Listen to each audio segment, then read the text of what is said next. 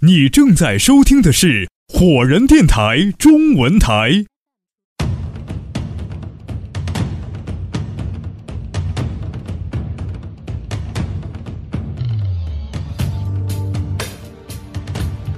您正在收听到的是火人电台中文台。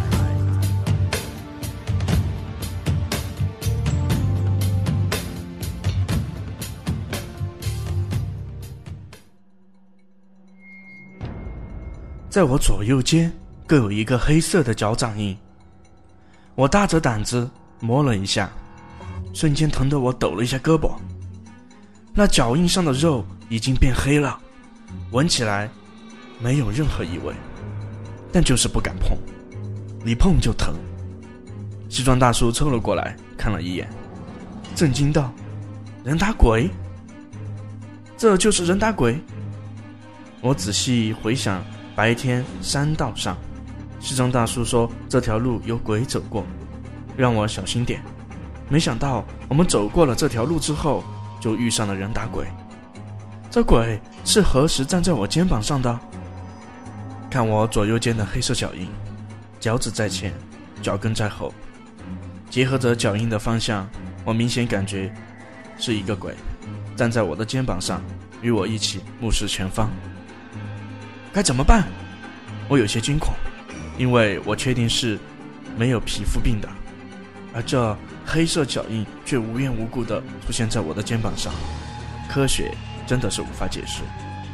西装大叔说：“啊不，白天走山道的时候，你没有发现任何异常吗？”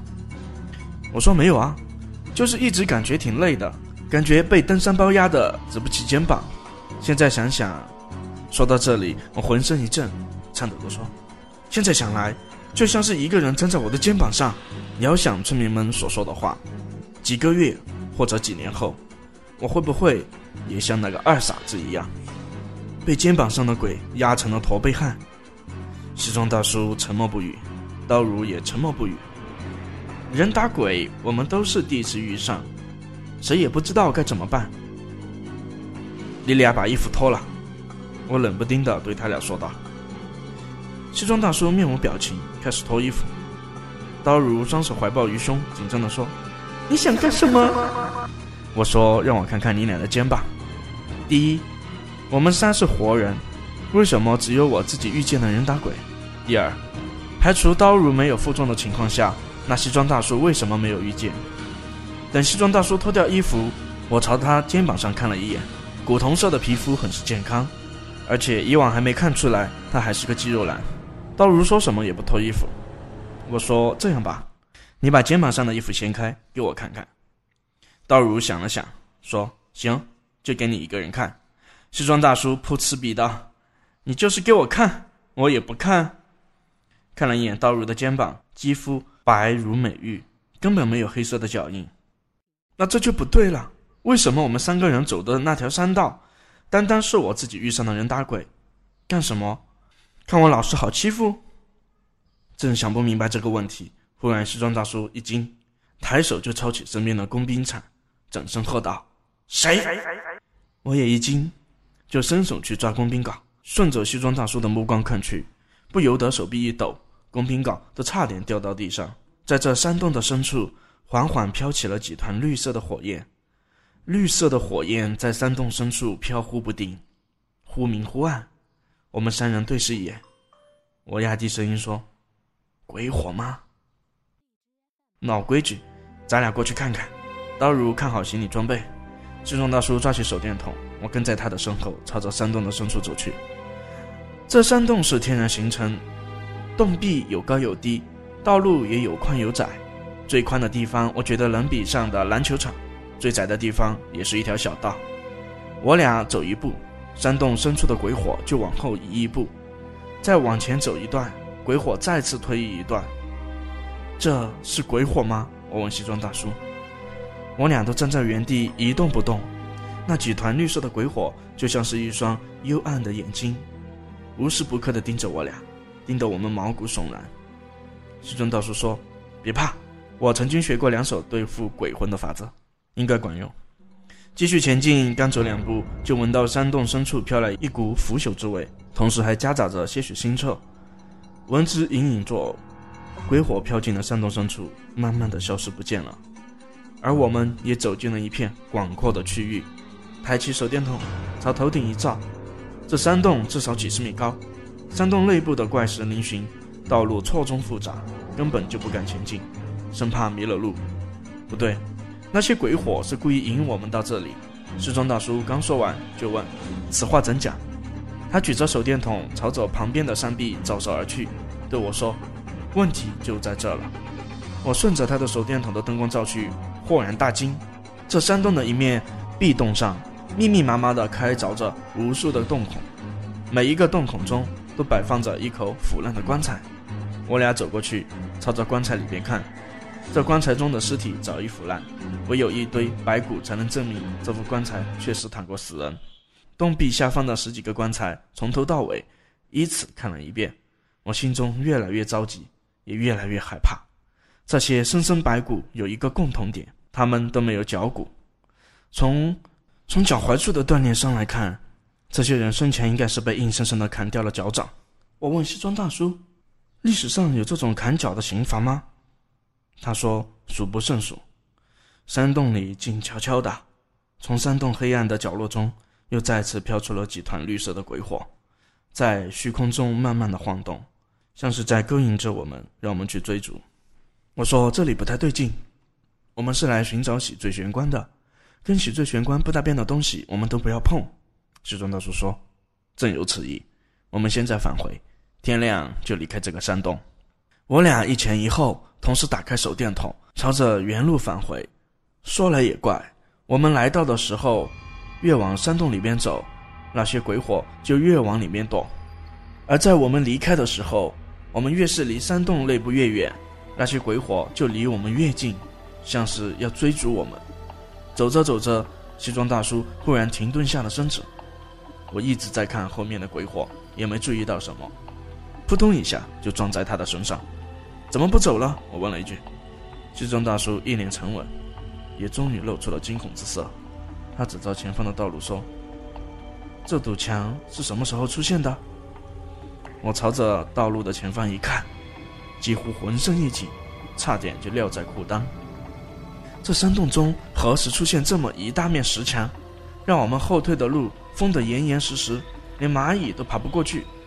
我甚至觉得我们走错了路。不对，我们一定是走错了，一定是走错了，赶快返回！我歇斯底里的喊道。西装大叔也是脸色苍白，这绝对真的是鬼打墙，因为这条路我们几分钟前刚走过，仅仅是几分钟的功夫。怎么可能出现这么一大块石壁？除非山石塌陷，不然怎么可能？可山石塌陷怎么一点动静也没有，对吧？我俩再次朝山洞的深处走去，走着走着就觉得不对劲了。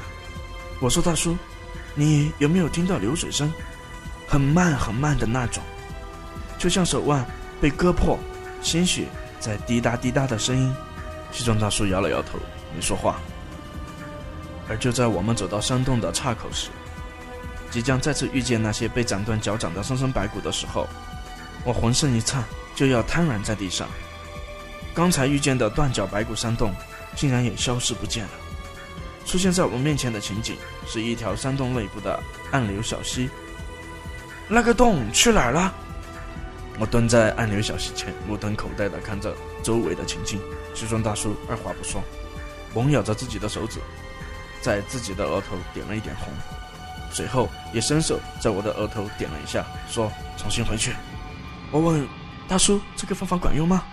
他说：“不清楚，也是一个老道教我的。生死攸关，有总比没有强。”我嗯了一声，越是关键时刻越要振发起来。我俩再次朝着洞口的方向走去。当我们再次走到那面忽然出现的鬼打墙之时，我俩几乎同时大叫：“不可能，不可能啊！”我们觉得自己都要疯掉了，因为刚才诡异消失的白骨，那一面洞壁竟然就挡在了我们回去的道路上。我盯着这面叠满白骨的洞壁，抓紧了手中的工兵镐，强行镇定问：“大叔，这一次是真的遇上鬼打墙了，该怎么办？”顺丰大叔将手指的鲜血甩到了洞壁上，说：“闭上眼，如果此法管用，定能破解鬼打墙。”我俩同时闭上了眼睛，只觉得后颈凉飕飕的，像是有人趴在我的身后，朝着我的脖子吹气，缩了一下脖子。我问大叔：“什么时候能睁开眼？”西装大叔没吭声。过了约有两分钟，忽然山洞内传来了刀如的喊声：“阿布，你们在哪儿啊？”我睁开了眼睛，四处观望，却发现刀如从山洞深处的方向走了过来。怎么回事？刀如不应该是在山洞口看着登山包的吗？他怎么会从山洞的深处走了出来呢？方向完全不对。等道如跑过来的一瞬间，我举起工兵镐。喝道：“你是谁？”道如一愣，说：“阿布，你怎么了？”西装大叔说：“不用怀疑了，他是真正的道如。”随即又问他：“你怎么跑过来了？不是让你看着登山包的吗？”道如说：“见你俩那么久没回来，所以我就进来找你们了。”我和西装大叔对视一眼，跟着道如就返回。说来也怪，我们这一次朝着山洞深处走的方向，可没走多久。竟然再次诡异的走到了山洞口，鬼打墙又莫名的消失了。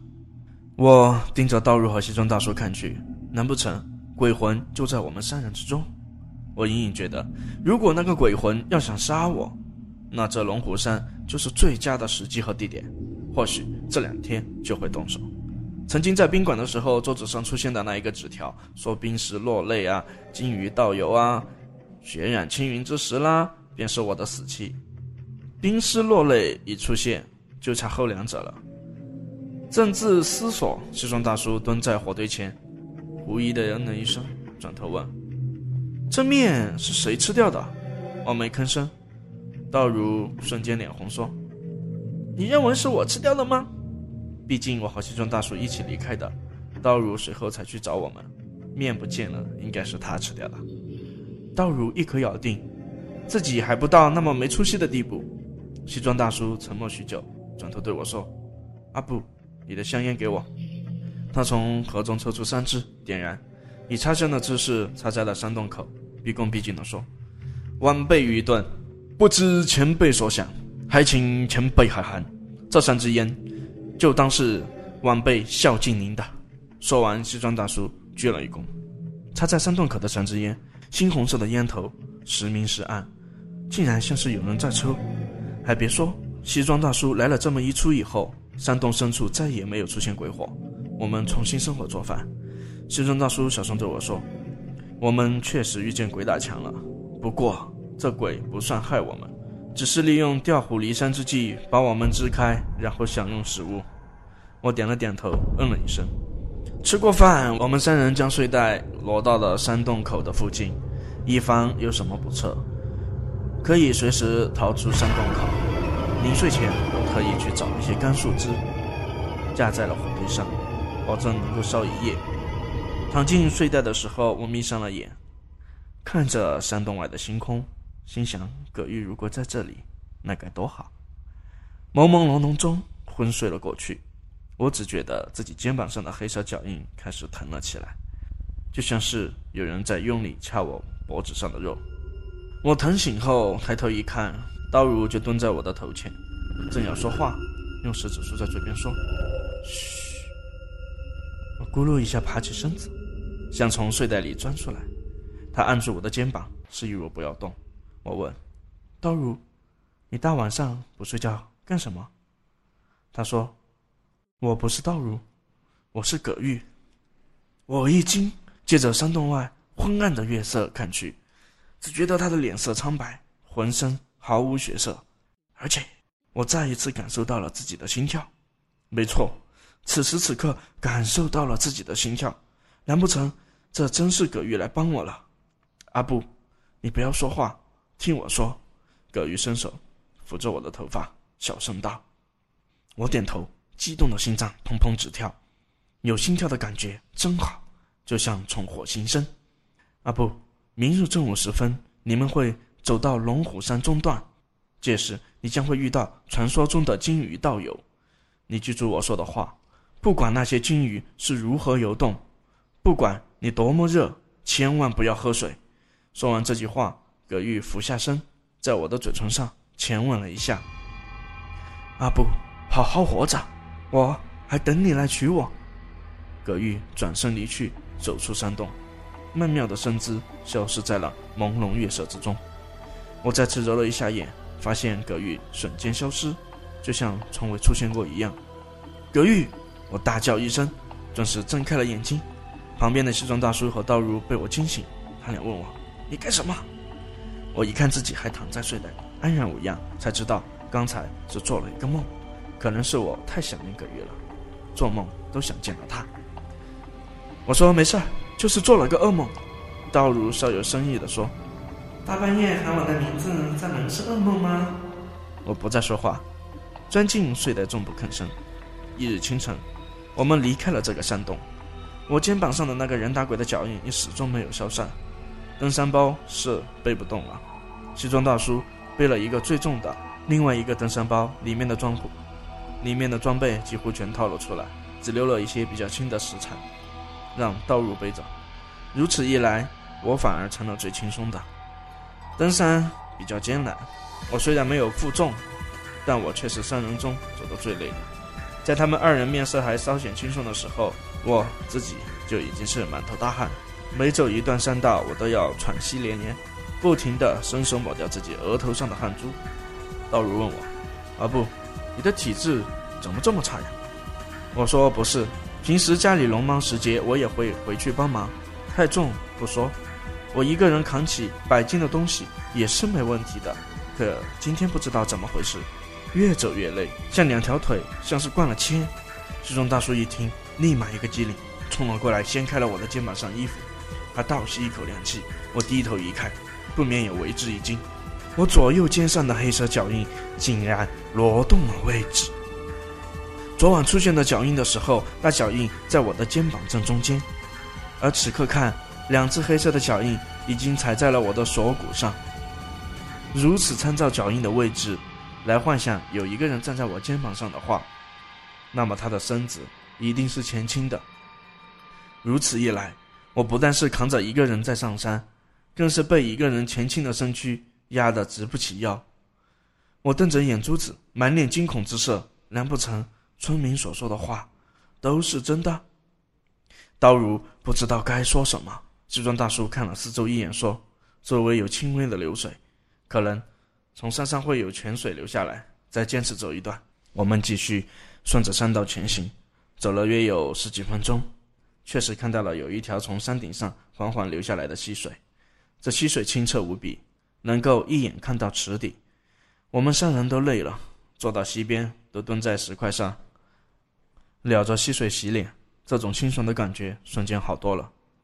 西装大叔坐在石头上说：“传说中的喜坠玄关位于龙虎山的龙头之位，照我们这样的行进速度，顶多后天就能赶到。”道如点头表示赞同，我没说话，因为我真的累得连说话的力气都没有了。正低头看溪水，忽然发现溪水上游飘下来了几只鲜活的小金鱼。这群小金鱼约有三四十条。当它们顺着溪水游下来的瞬间，刀如惊叹道：“哇，好美的金鱼！”而我心中一惊，立马抬头看天，头顶炎日高挂，光芒四射。此刻定是正午时分。我手中拿出了一瓶矿泉水。正要喝上两口，却忽然想到了葛玉对我说的话。他说：“正午时分，我会遇上传说中的金鱼道友，届时我切记不可以喝水。虽然昨晚的梦经历只是梦境，但不排除葛玉给我托梦，又或者是真正的葛玉灵魂来找我呢？”我拧紧了矿泉水瓶盖。低头朝溪水中看去，那几十条黄色的小鱼，暂且称之为小金鱼。当被上游的溪水冲到我面前时，竟然不再顺着溪水往下飘，而是奋力的往上游。人往高处走，水往低处流。虽然这溪水的水流不强，但这小金鱼的身躯实在太小了。顶多也就是手指头这么大。它们根本就抵抗不住大自然的力量。可诡异的事情，就这一刻偏偏出现了。这些小金鱼头朝上，尾朝下，奋力的往上追赶，可它们实在太小了，被那潺潺的溪水冲刷的不停后退。我心中一惊，差点叫了出来。原来这就是金鱼倒游。所谓的金鱼倒游，我以前所想、所猜测的方法完全不对。我先入为主，以正常的思维看待这件事，完全没觉得哪种鱼类会倒着游。此刻看着这些小金鱼，才恍然大悟：金鱼倒游，并非是倒着游。就像这一刻，这些小金鱼虽然奋力地朝上游，仍然被溪水冲刷下去。按照它们的身躯移动的方向，不正是尾巴在前，脑袋在后吗？这并不是他们自己在倒游，而是溪水的力量强迫他们倒游。想到这里，我不禁为之一震，心说：难道这就是在暗示我，我自己根本无法解决某个问题？因为黑暗中有一股强大的力量，正在强行扭转我的命运。低头看着那些奋力追赶的小鱼，它们薄弱的身躯似乎根本就不知道。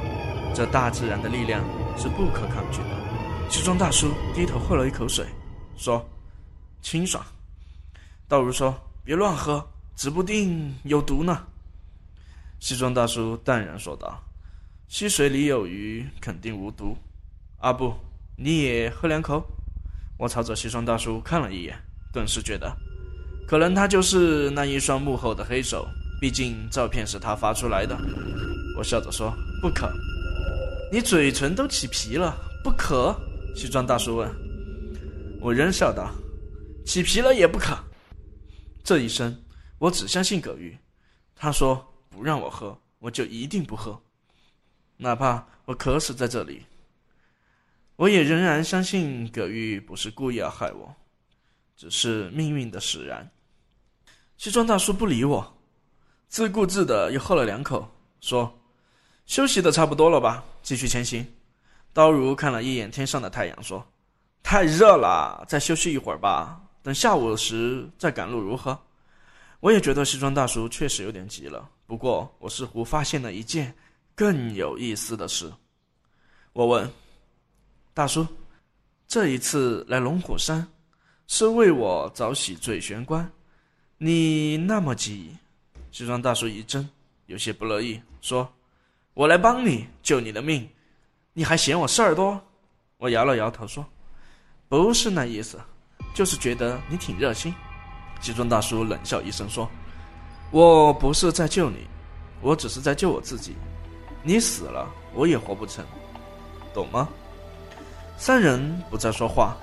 我们找到了一棵大树，围靠在大树的树根下，顿时惬意十足。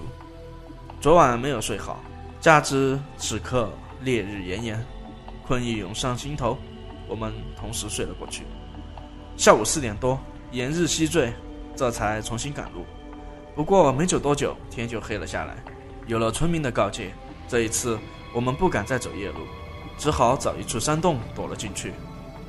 龙虎山就这点好，山洞多，大大小小的山洞数不胜数。这一次我们所找的山洞。不是那些深不见底的，而是开挖在石壁上的小型山洞。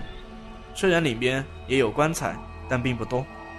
昨晚搭起了帐篷，点起了火把。我们吃过东西后，重新钻进了睡袋。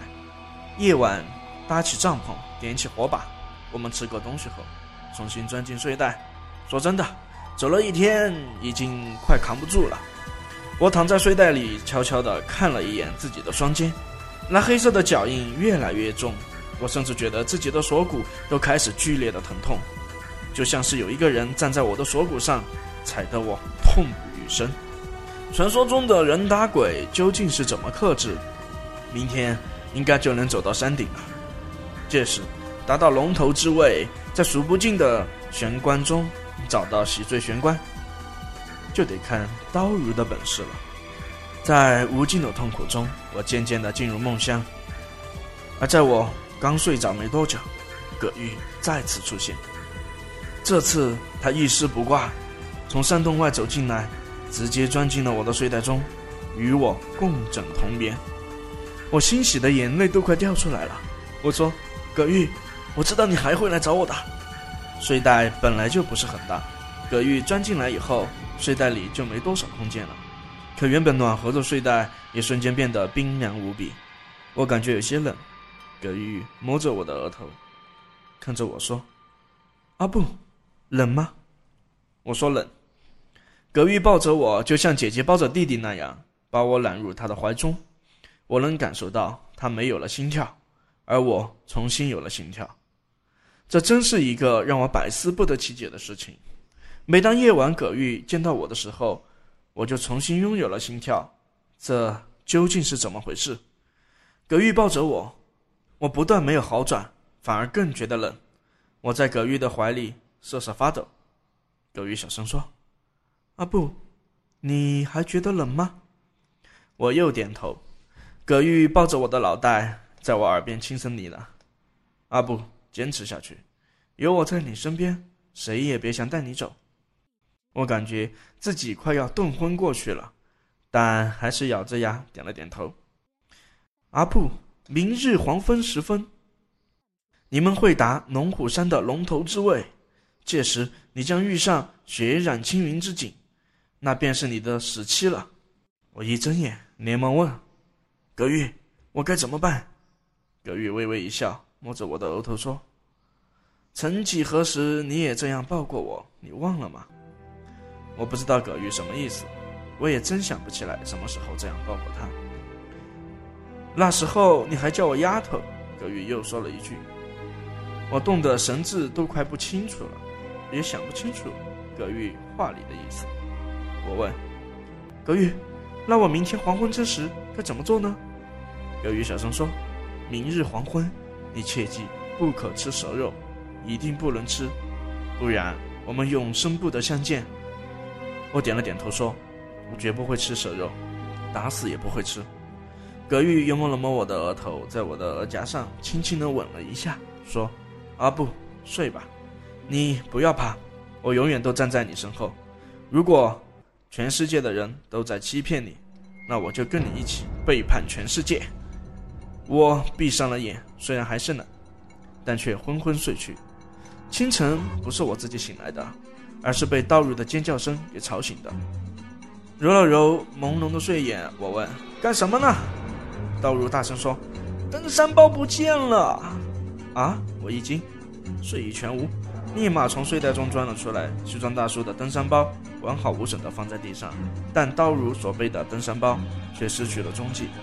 西装大叔说。别急，别急。他起身，在山洞的周围追了看，我也赶紧跟上了他。搜索了许久之后，终于在山洞口的一片土地上发现了鞋印。这鞋印与我在村口老庙所发现的一模一样，鞋底没有任何花纹。我说：“会不会是当地的药农趁我们睡着偷走我们的东西？”西装大叔摇头说：“不会。第一。”这药龙不可能一直跟踪我们。第二，他们如果偷，也得偷我的，我的登山包里才是最值钱的东西。第三，他们晚上是不会上龙虎山的。我们折回山洞收拾帐篷的时候，我忽然发现自己的身躯轻松了很多，就像那些无形的枷锁被摘掉一样。掀开自己的衣服，看了一眼左右双肩上的黑色脚印，我不由得一震。